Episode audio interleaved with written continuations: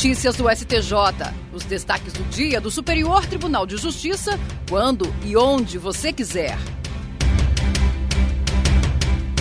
Olá, este é o boletim com alguns destaques do STJ. A terceira turma do Superior Tribunal de Justiça negou o recurso interposto pelo médico que, após pagar integralmente indenização à paciente por dano sofrido durante cirurgia, buscava ser ressarcido da metade do valor por meio de ação de regresso ajuizada contra o antigo sócio.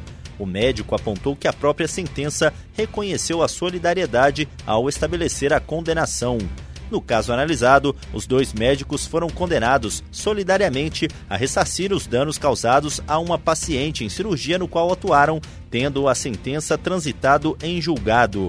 Na fase de execução, o recorrente arcou integralmente com a condenação, mas propôs ação de regresso contra o colega de profissão por entender que ele deveria ressarci-lo em 50% do valor indenizatório. O juízo de primeiro grau negou o pedido sob a alegação de que o distrato estabelecido entre o autor e o réu visava exatamente separar obrigações e direitos que os sócios tivessem compartilhado no período em que atuaram juntos o Tribunal de Justiça de Mato Grosso do Sul manteve a sentença.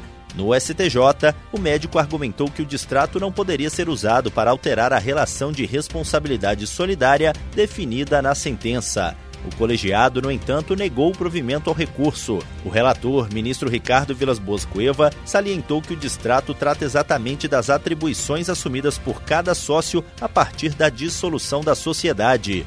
O ministro observou ainda que a paciente estava sob os cuidados do recorrente, tendo o antigo sócio, também médico, apenas prestado auxílio na cirurgia vice-presidente do Superior Tribunal de Justiça, ministro Og Fernandes, indeferiu o habeas corpus que pedia a revogação da prisão preventiva de um homem investigado sob a suspeita de envolvimento com terrorismo. A prisão ocorreu no âmbito da Operação Trapiche, na qual a Polícia Federal, em cooperação com o FBI, teria confirmado a cooptação de brasileiros para o ingresso em organização extremista e a prática de atos preparatórios de terrorismo. Após viagem ao Líbano para uma suposta suposta interação com o grupo Hezbollah, o investigado foi preso temporariamente em novembro do ano passado, medida convertida em prisão preventiva no mês seguinte. Um inquérito policial foi instaurado perante a Justiça Federal de Belo Horizonte para apurar os fatos.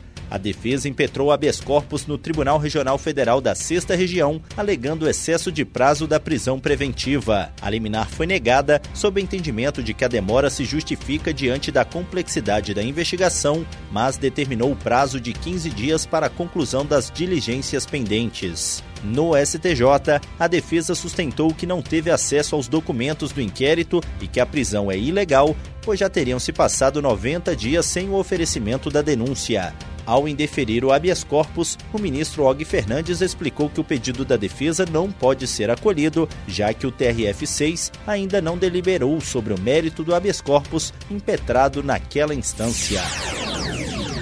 Os valores das custas judiciais de competência do Superior Tribunal de Justiça vão ser reajustados. Os novos valores foram estabelecidos por uma instrução normativa que passa a valer a partir desta quinta-feira, dia 1 de fevereiro. A revisão de preços é restrita aos processos físicos e modifica as tabelas de custas judiciais e do porte de remessa e retorno dos autos de competência do STJ. O reajuste leva em conta a inflação oficial do país, o Índice Nacional de Preços ao Consumidor Amplo e atende à regra de correção anual prevista em lei. O site do STJ traz os detalhes desses novos valores das custas judiciais do tribunal. É possível tirar dúvidas também pelo balcão virtual da Corte e no espaço Advogado.